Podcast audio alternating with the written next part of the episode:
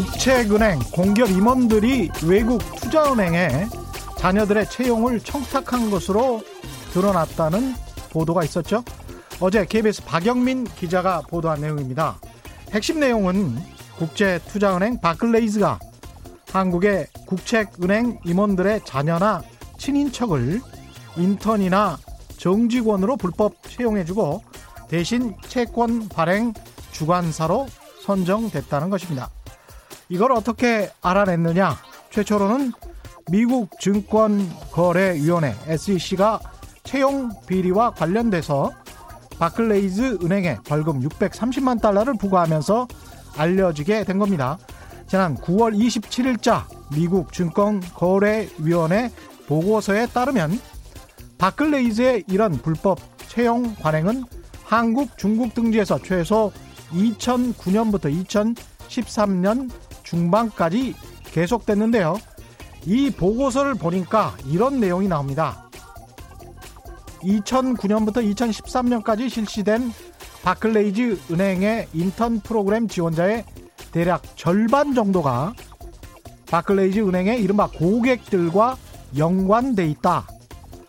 한국의 한 은행 임원, 그러니까 바클레이즈의 고객 중 하나인 그 임원은 바클레이즈의 이 채용 관행은 당연한 것이며 누가 주요한 고객이고 어떻게 하면 비즈니스 관계가 좋아질 수 있을 것인지 또는 사업의 기회를 따낼 수 있을 것인지 결정하는 데 있어서 누구의 자녀를 인턴으로 채용하느냐가 중요한 기준이 될 수 있다고 주장했다.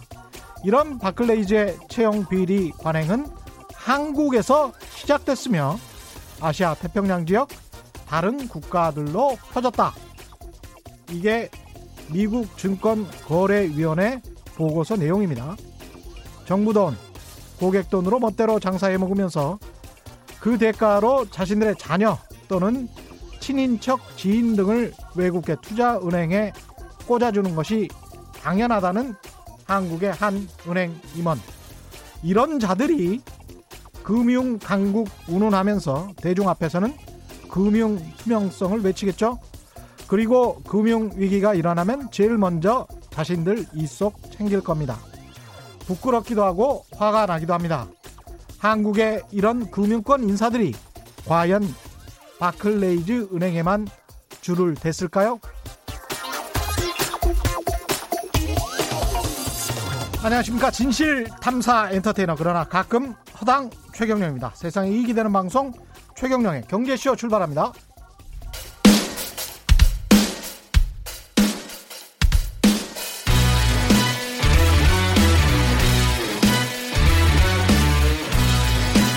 최경영의 경제쇼 특별기획 2019 대한민국 10대 경제보고서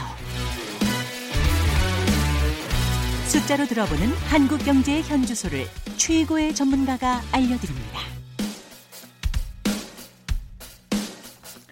네, 우리 경제가 정말 어렵다고 합니다. 문제는 단순한 경제 둔화가 아니라 구조적인 이유, 예를 들어서 고령화된 인구, 대기업 중심의 경제 구조, 수출 주도형 경제, 빈약한 내수 등 산업 구조 전반에 누적되어 있는 것이겠죠. 최경령의 경제쇼에서는 우리 경제가 정확히 어떤 문제를 안고 있고 어떤 대책을 마련해야 할지 오늘부터 장장 10회에 걸쳐서 고민해보는 특별기획 2019 대한민국 10대 경제 보고서 시간을 마련했습니다.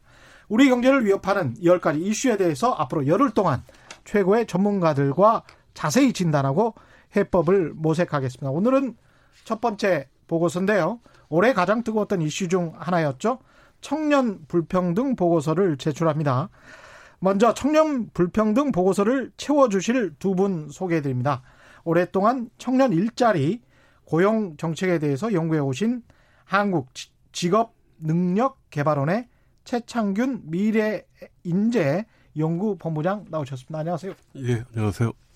굉장히 좀 그 풀네임이 깁니다. 한국 한국 직업 능력 개발원. 예, 입에 잘안 예. 달라붙는. 미래 인재 연구 본부장. 아, 예. 예. 힘들었습니다. 옆에 계신 분은 청년 주거 생활 부분에 대해서 오랫동안 연구를 해오신 분이죠. 최은영 한국도시연구소장 최은영 박사 나오셨습니다. 안녕하세요. 네, 안녕하세요. 예, 두 분이 오늘 첫 시간 10대 경제 이슈 첫 시간으로 청년 불평등을 다뤄주실 건데요. 기회는 균등하고 과정은 공정하고 결과는 정의로워야 한다. 현 정부의 멋진 슬로건이었는데 아, 실망스러운 일들이 몇 번 있었습니다. 그래서 그런 목소리들도 실망스럽다는 목소리들도 있었고 이른바 이제 조국 사태가 트리거가 됐다고 하지만 이게 청년 실업난이랄지 저임금이랄지 높은 집값 이런 거는 뭐 오래 전부터 골마 왔다 누적되었다 이렇게 봐야 될 것 같은데요. 어떻게 보십니까? 예. 누구부터 시작하실까요? 예. 최창균. 예, 예. 뭐, 어... 최창균 한국직업능력개발원 미래인재 본부장이십니다. 예. 일단 그 부모의 어떤 사회 경제적 배경, 예. 그러니까 요즘 말로는 뭐 엄마 아빠 찬스 뭐 이런 게 되겠는데요. 예. 이게 자녀 세대로 세습되는 정도가 과거에 비해서 심해진 건지 음. 아니면 완화된 건지 이게 사실 우리나라의 경우 엄밀한 연구 결과가 지금 있는 건 아닌데요. 그렇죠. 그냥 이제 제 개인적인 경험에 비춰보면은 음. 이 세습되는 정도가 좀 심해진 측면이 분명히 있는 것 같아요. 그러니까 음. 저희가 학교 다닐 때는 공부만 열심히 하면 음. 그래서 어떤 경쟁을 이겨내면 성공할 수 있는 길이 비교적 크게 열려 있었던 것 같거든요. 네. 그래서 제 주변을 봐도 당시 뭐 예를 들어 부모님이 좀 안, 형편이 안 좋아도 공부 잘해서 뭐 좋은 대학 가고 뭐 예. 좋은 일자리였고 이런 친구들이 많이 있었고 예. 또 반대 사례도 상당히 있었고요. 그래서 그런 게 많았는데 근데 지금은 이제 이런 엄마 아빠 찬스를 써야 성공하는 그못 쓰면 성공하기 굉장히 힘든 그 지금도 반대 사례는 꽤 있을 겁니다 아마. 예, 예. 그런 게 아닌가 싶은데 그러니까 예를 들어 서 예. 서울대 다니는 학생들의 한 뭐 75%가 예. 가구 소득이 9분이 아니면 10분이라고 그러잖아요. 그렇죠. 그러면 이게 이제 그 상위 20% 안에 들었다는 상위 얘기인데 상위 10% 또는 20% 예, 안에 20, 들었다. 20% 안에 있다는 음. 얘기거든요. 그러니까 서울대 가는 학생들의 부모, 그러니까 서울대 다니는 학생들이 되게 뭐 집이 부자다. 예. 이런 거죠, 사실. 음.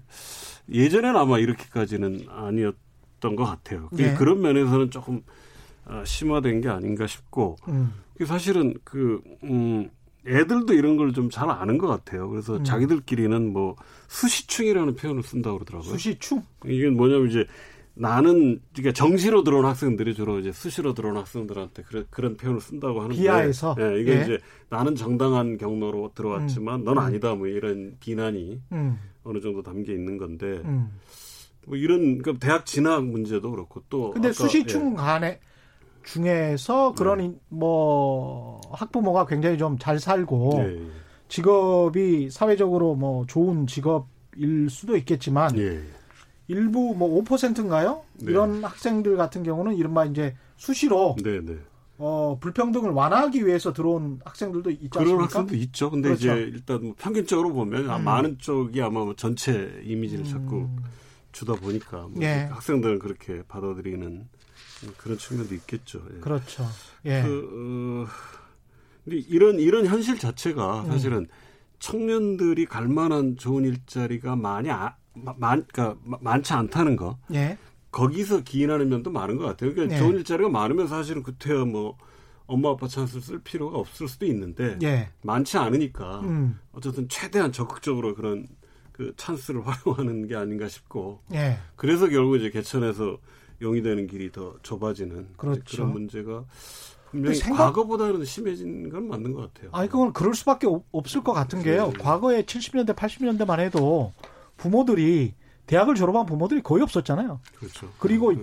변변한 뭐 직장을 가지고 있는 부모들도 많지 않았고, 근데 이제 그런 사람들이 많아졌으니까 이른바 본인들이 개천에서 용났던 아니면 할아버지 때부터 원래 집안이 그랬든 간에 이제 그 상황 자체가 굉장히 고착화돼 있는 상황은 맞는 것 같고 말씀하신 것처럼 최 본부장님 말씀하신 것처럼 교육과 일자리가 연계돼 있는 지금 그런 네, 상황이니까 네.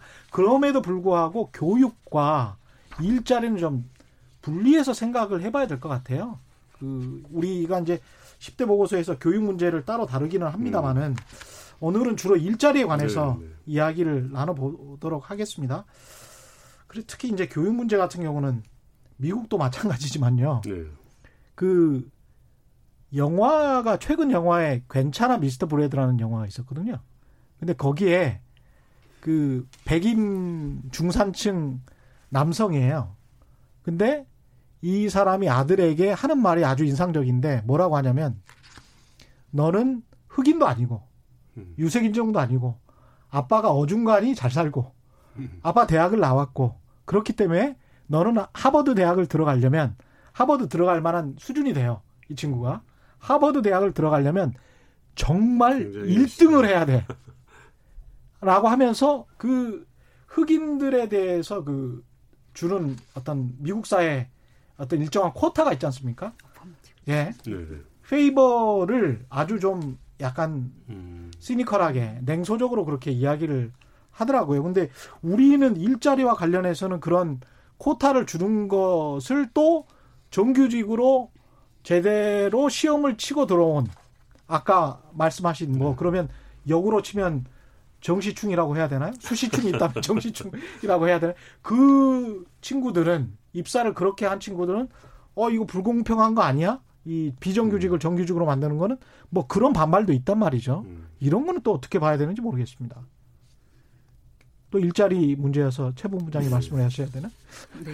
예, 최 박사님 말씀하셔도 상관없습니다. 네, 예. 일자리 문제는 좀 그렇고 예. 청년 문제와 관련해서 예전에 이제 저희가 얼굴 보면 아시겠지만 음. 저희가 대학생일 때는 예. 우골탑이라는 말이 있었거든요. 그렇죠. 대학에. 예. 그러니까 생각해 보면 그때는 시골에 계시는 부모님이 음. 뭐 소를 팔든 땅을 팔든 대학을 보내셨단 말이에요. 음. 근데 사실은 우리나라가 IMF 이후에 이런 사회 경제적 양극화가 심해지면서 본인들의 자녀를 대학에 갔을 때 음. 전혀 못 돌봐주는 계층이 상당히 늘었어요. 네. 저희가 조사를 해보면 대학생 10명 중에 1명 음. 혹은 다 4명 중에 1명 정도는 부모로부터 전혀 지원 없이 대학을 다니거든요. 음.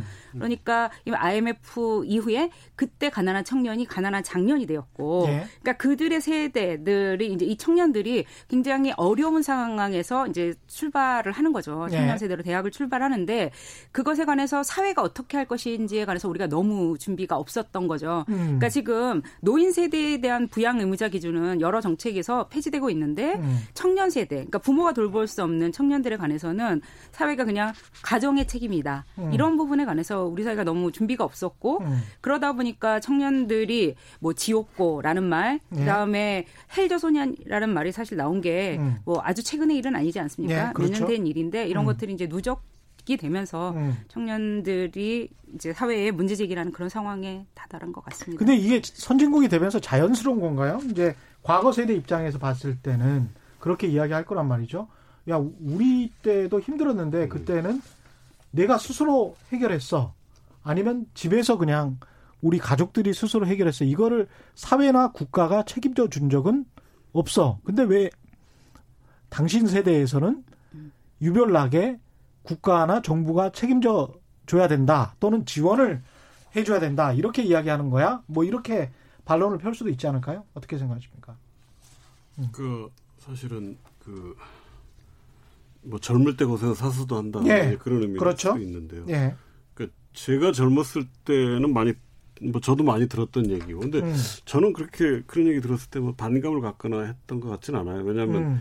그 당시만 해도 뭐 그렇게 희망이 있었던 것 같아요. 저를 음. 포함해서 제 또래 친구들도 그렇고. 네. 근데 이제 지금은 이제 과연 그, 그런 희망이 희망이 있냐? 있냐? 네. 만약 이제 그런 게 없다고 절망하고 있고 무력감을 느끼고 이런 청년들한테 이제 이런 얘기를 하면 굉장히 음. 좀 그렇죠. 화가 나겠죠. 그렇죠. 화가, 화가 나죠. 그다음에 사실은 뭐 잘 아시는 것처럼 음. 이제 저축, 저축성 고령화가 심화되면 음. 결국 이 젊은 사람들이 그 기성세대를 먹여 살리게 되잖아요. 연금 음. 생활을 이 사람들이 뒷받침 해 줘야 되는데 음. 그것도 화가 나는데 그렇죠. 뭐 이렇게 자꾸 뭐, 음. 뭐 그런 식으로 젊어서 고생하는 건 뭐 나중에 약이 되고 도움이 된다 이렇게 음. 얘기하는 거는 음. 음, 조금 지금은 피해야 될 음, 그런 얘기가 아닐까. 그 싶어요, 그렇죠. 사실. 예. 그런 그런 식으로 이제 치부할 수 있는 문제가 아닌데 근데 또 현 정부에서 가령 추진하고 있는 비정규직의 정규직화 또는 유리천장을 깨기 위해서 추진했던 여성 할당제 의무화 뭐 이런 것은 또 다른 또 반발을 불러온단 말이죠. 근데 그 음. 반발은 또 청년 세대에서 반발을 하는 거예요. 나는 정규직으로 들어왔는데 왜 비정규직이 정규직이 돼야 되지? 라고 이 반발을 한단 말이죠. 이거 이런 것에 관해서는 어떻게 봐야 되죠? 네. 네, 그, 그 비정규직의 정, 그러니까 저는 조금 다른 관점이에요. 예. 그러니까 비정규직의 정규직화 자체는 뭐 분명히 좋은 거죠. 그렇게 음. 갈 수만 있다면. 음. 다만 이제 문제는 일자리 개수를 유지하면서 그렇게 갈 수 있겠느냐. 일자리 개수를 유지하면서 현실적으로 음. 그 비정규직보다는 정규직의 처우가 여러 가지로 좋기 때문에 음. 비정규직을 정규직으로 전환하려면 음. 추가적인 인건비 부담이 드는 거예요. 네. 인건비 부담을 부담이 늘어나는 걸 최소화하려면 인원이 줄어들게 되는 거죠. 음. 실제 그런 현상이 나타나고 있는 것 같아요. 민간 기업도 음. 그렇고 예. 저희 같은 이제 공공 부문에서도 보면 추가적인 예산 지원 없이 비정규직을 정규직화하라고 하다 보니까 음. 결과적으로 전체 고용 규모가 줄어들었어요. 그러니까 이거는 아. 전환에 성공한 청년에게는 분명히 좋은 일이지만 음. 이 과정에서 일자리를 잃게 된 많은 청년들이 있거든요. 사실은 음. 그 친구들한테는 또 굉장히 안 좋은 문제고. 이 자리 아니 그 상황에서 일자리를 잃게 된 사람들이 있습니까? 이제 비정규직이었다가 정규직으로 네. 전환이 안 되면서 네. 이제 그만둬야 되는 사람들이 생기는 아. 거죠. 그런 문제가 있고 그래요? 또 지금 앵커께서 말씀하셨던 것처럼 네. 사실은 그 기존에 비정규직으로 있던 사람들을 우선해서 정규직으로 해, 해주다 보니까 그렇죠. 이 공정한 경쟁이 안 되는 그, 그 문이 열려 있지 않은 거예요. 다른 음. 청년들한테. 그래서 그, 그 이제 밖에 있던 청년들 같은 경우는 굉장히 또 이 공정하지 않다 이런 걸 느낄 여지가 있는 거죠. 자기들한테 아. 문을 닫아놓고 그 내부에서만 이렇게 전환을 시켜주는 거니까. 그러네요. 사실은 어. 나는 더 일 잘할 수 있고 더 능력 있다. 음. 그렇지만 그걸 보여줄 기회 자체를 안 주니까. 그러니까 그런 거에 대한 불만은 분명히 있을 수 있을 것 같아요. 그 문을 열어야 될 필요는 있겠습니다. 그러니까 그게 준 정규직이든 아니면 정규직과 똑같은 간에 비정규직보다는 좀 더 나은 일자리라고 한다면 안에서만 그것을 소화할 게 아니고 그렇죠. 밖으로도 음. 문을 열어서 거기에서 적당한 사람들을 좋은 인재를 뽑아야 된다. 그거는 맞는 말씀인 것 같습니다. 근데 이제 일자리뿐만이 아니고 청년들 같은 경우는 주거 문제, 특히 이제 서울 수도권 같은 경우에 2천만 명이 모여 사는데 이게 너무 비싸니까 이건 어떻게 해야 되, 냐 이런 난관에 복착하는데요. 청년들의 사는 곳, 주거 문제에 관해서는 실태가 어느 정도인가요?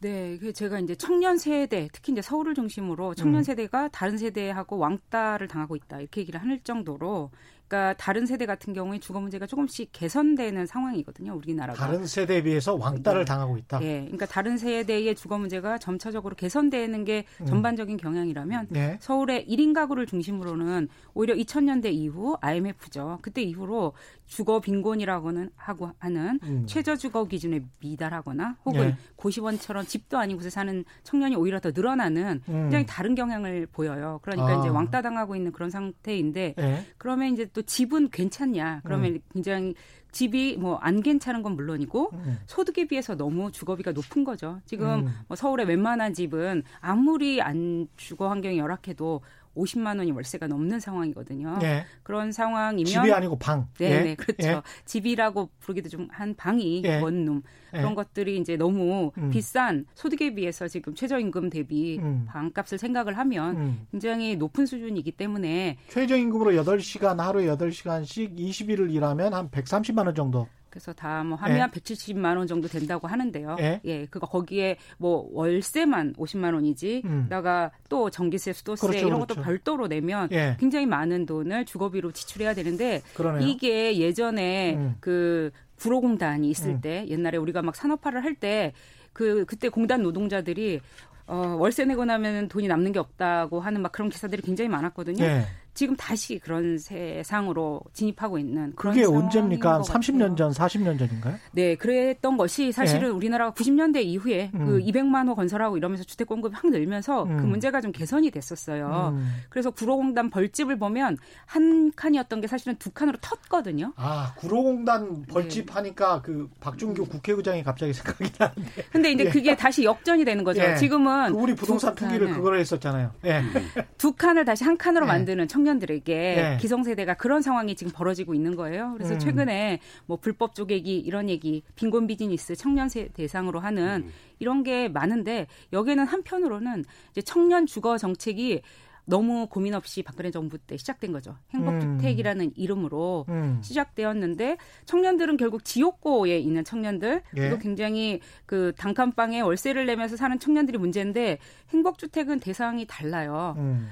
그 청년들보다는 대상 계층도 훨씬 더 넓고 예. 그렇다 보니까 임대료가 훨씬 비싸거든요. 예. 우리나라 역대 공공임대주택 이렇게 비싼 임대료가 없는 공공임대주택이 그러니까 주거 정책에서 청년을 호명하면 청년들이 어떤 얘기를 하냐면 이거 임대료 높이기 위해서 하는 거 아니냐 음. 이런 얘기가 이제 박근혜 정부 때 시작됐고 거기에서 정책 전환이 이루어지고 있지 못하죠.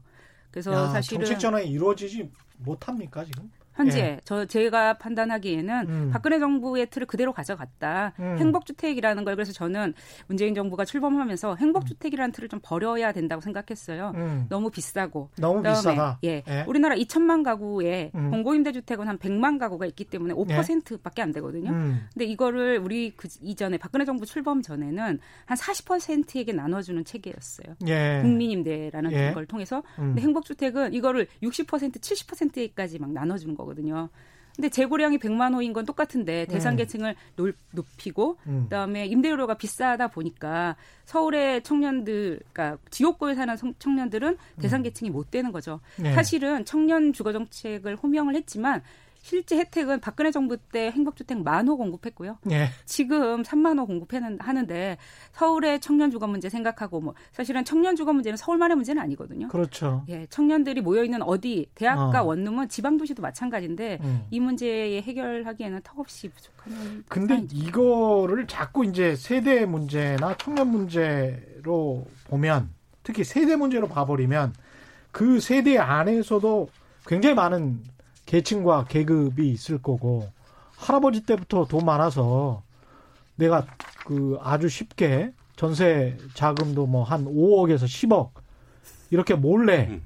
갖다 결혼하면서 뭐 그러면서도 저 교육도 아까 말씀하신 대로 좋은 대학 나와서 좋은 일자리를 잡은 정규직이 뭐 30대 초반에 5억 정도의 전세금을 그 부모로부터 물려받아서 그리고 남자와 여자가 결혼을 하는데 두 사람이 뭐 각각 몇 천만 원 이상씩 번다라고 하면 이렇게 시작한 청년들과 정말 정부에서 보조를 해주지 않으면 힘든 청년들하고는 좀 구별을 해서 봐야 될 것 같거든요. 그것도 네. 마찬가지로 또 노년 세대나 장년 세대도 다 잘 사는 건 아니잖아요. 대부분 굉장히 계급 차이가 계층 차이가 심하게 나는데 그래서 세대 문제를 너무 세대 문제화 시키는 것도 문, 문제지 않습니까?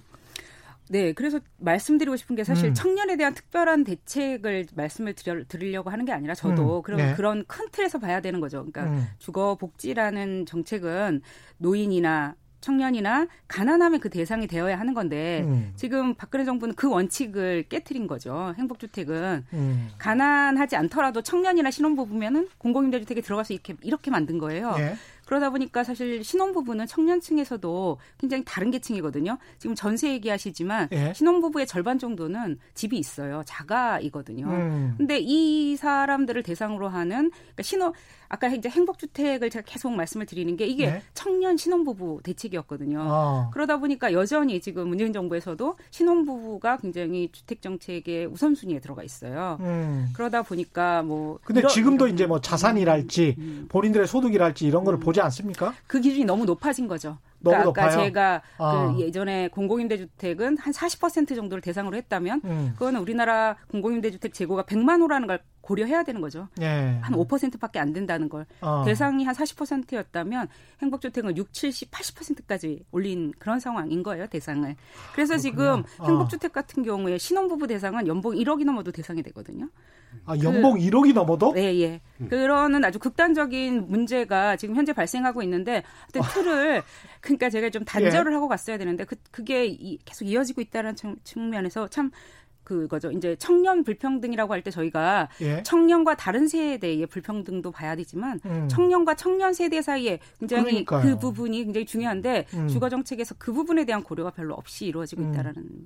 문제가 있습니다.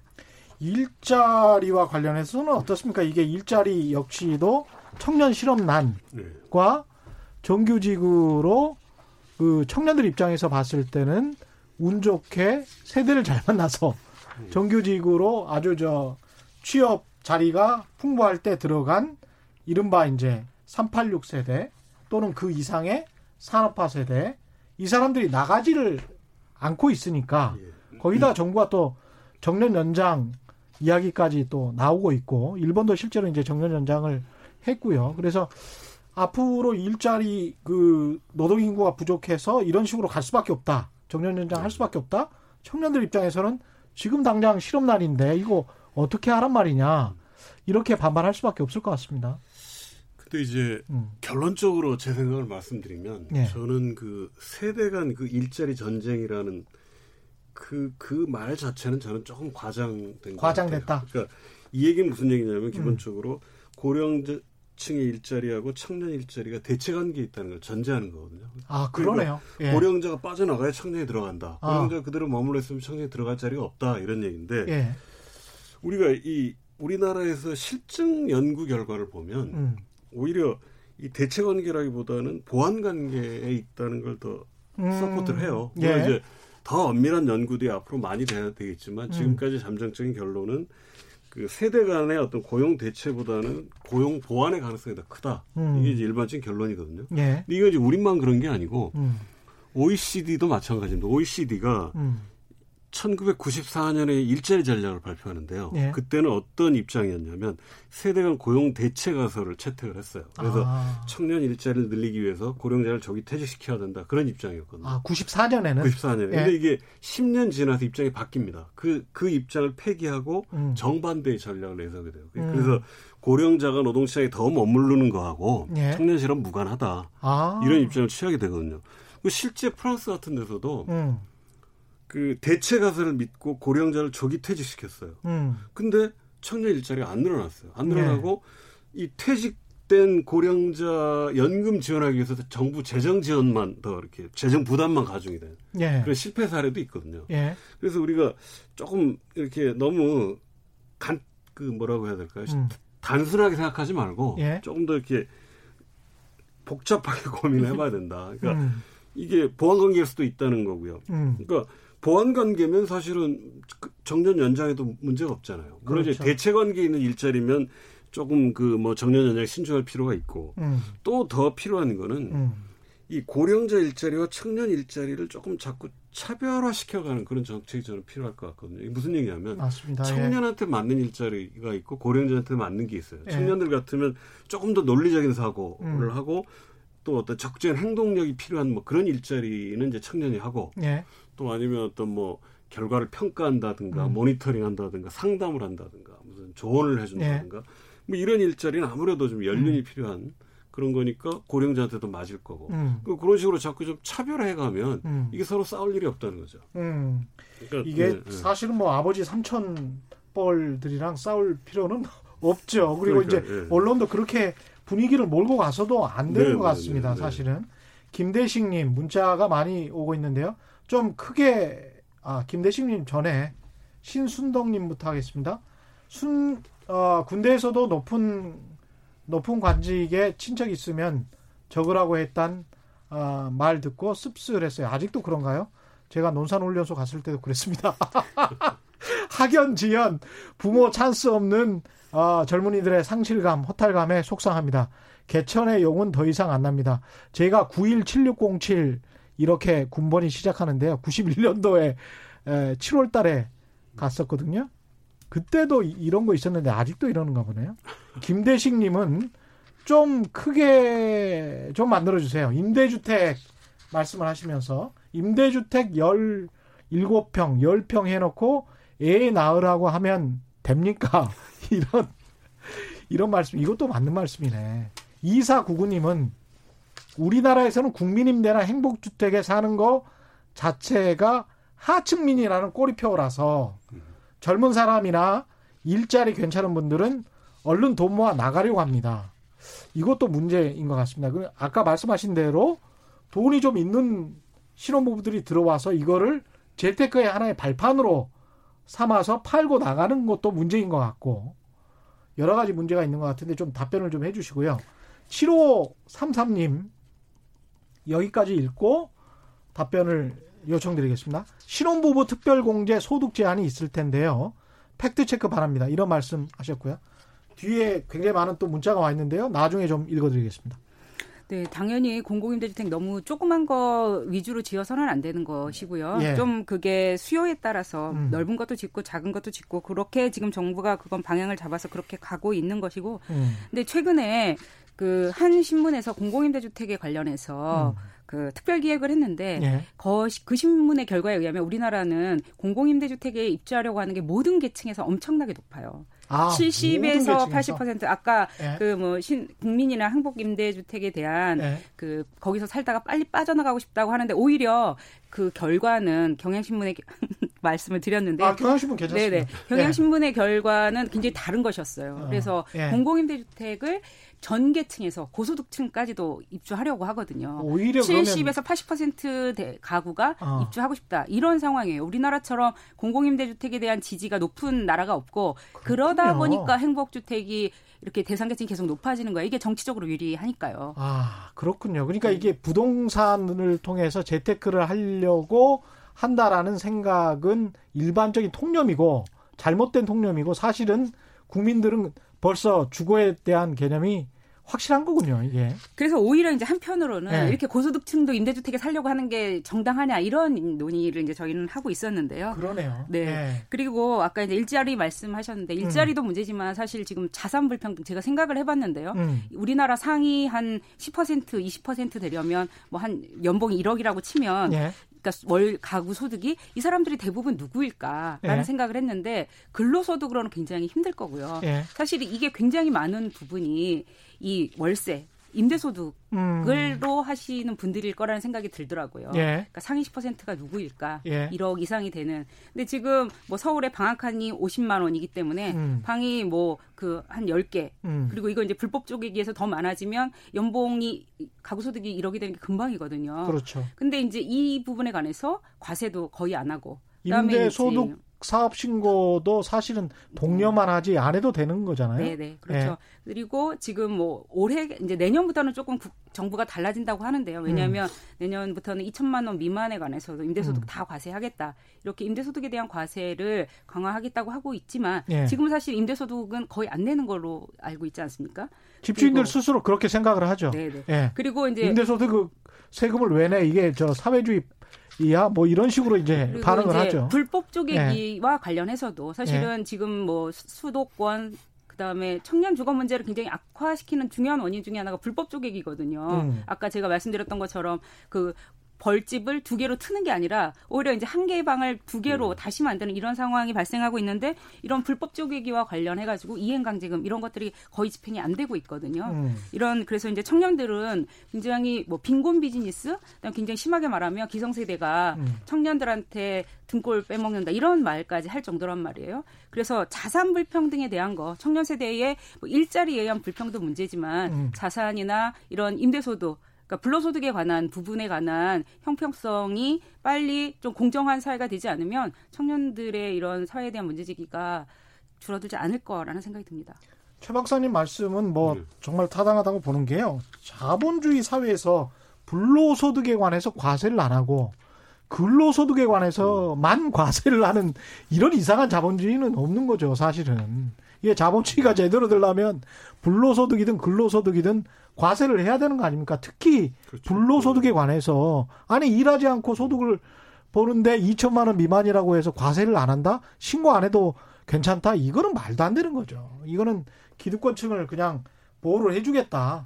투기 세력을 보호해주겠다. 뭐 내년부터 바뀐다고 하, 고 있으니까 음. 좀 지켜보기는 해야 되는데 좀 잘 준비해서 예. 청년들이 이런 문제 제기가 좀 덜해. 그러니까 그 임대인들은 세금도 하나도 안 내고, 음. 그다음에 청년들은 이런 거잖아요. 임대인들은 세금도 안 내고, 청년들은 정말 최저임금 받아서 그걸 새로 내고 살아야 그렇죠. 되는 이 문제가 좀 해결이 되어야 될 것이라고 생각합니다. 예.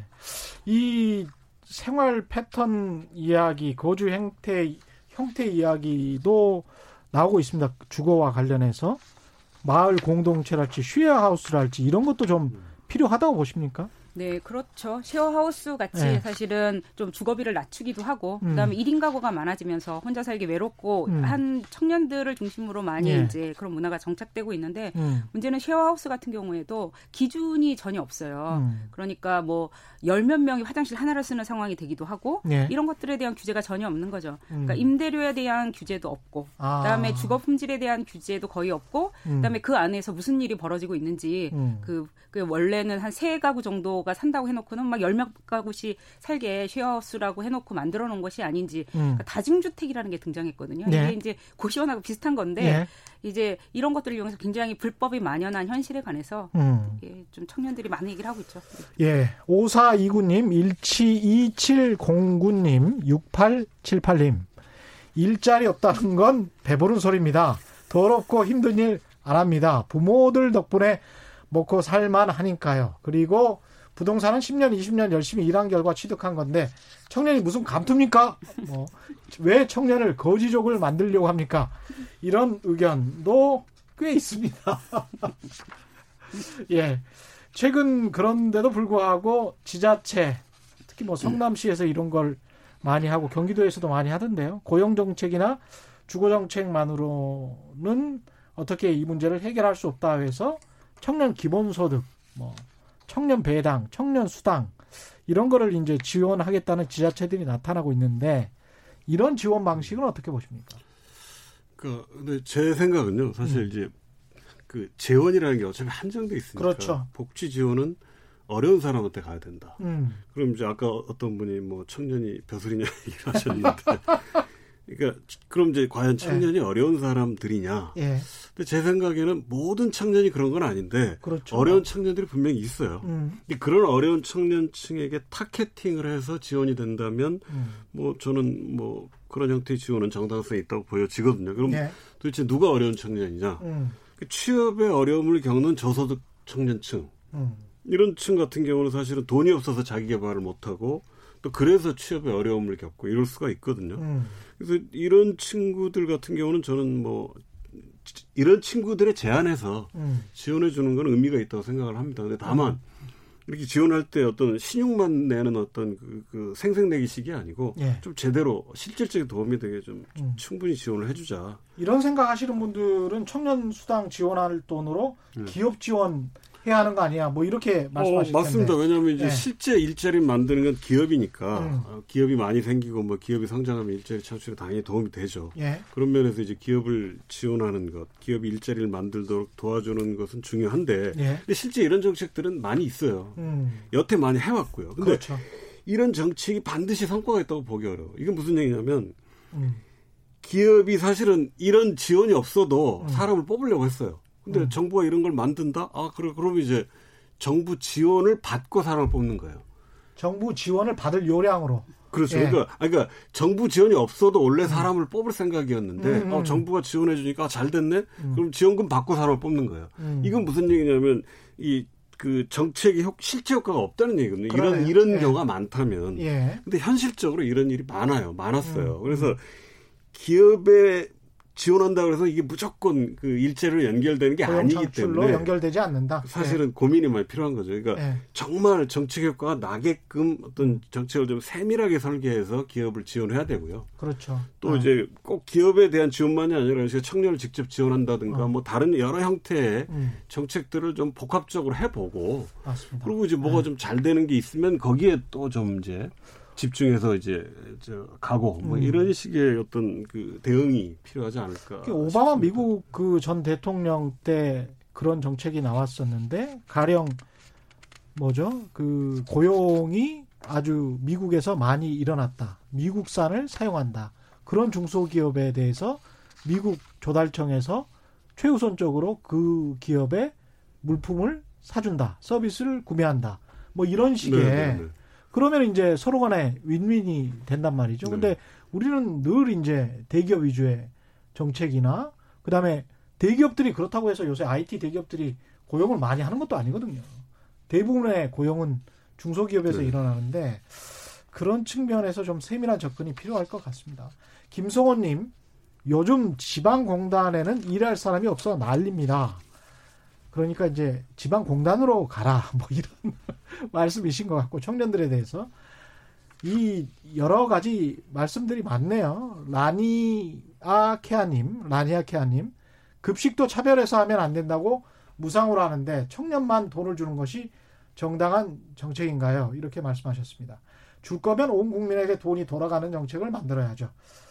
노인 기초연금을 주거나 올리는 것에 관해서는 이 정도 반발은 안 하는 것 같은데요. 참 이런 반발도 특이한 현상입니다. 이런 정책을 원래 실시했던 네. 유럽이나 이런 데도 이런 반발이 있었던 겁니까?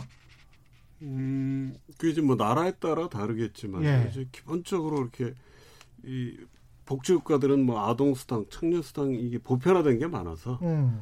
뭐 특별히 뭐 거기에 대해서 반발이 심하고 이랬던 것 같지는 않고요. 그렇죠. 예. 세대 갈등으로 이렇게 예. 치닫는 경우는 한국에서 지금 이 상황이라서 그런지 더 어, 심한 것 같습니다. 우리나라가 유영선님은 금리 30% 시대를 사신 분들이 제로금리의 요즘 세대를 어떻게 이해하겠습니까? 이런 말씀이시고요. 도수연님은 정년 연장 시에 결국 공기업 공무원만 혜택 보고 추가로 더 뽑지 않을 걸로 보입니다. 이런 우려 많죠. 사기업은 이미 지금의 정년도 버티지 못합니다. 저도 이 도수연님 의견에는 동감하는데요. 공기업 공무원은 정년 연장 하더라도 맨 나중에 했으면 좋겠어요.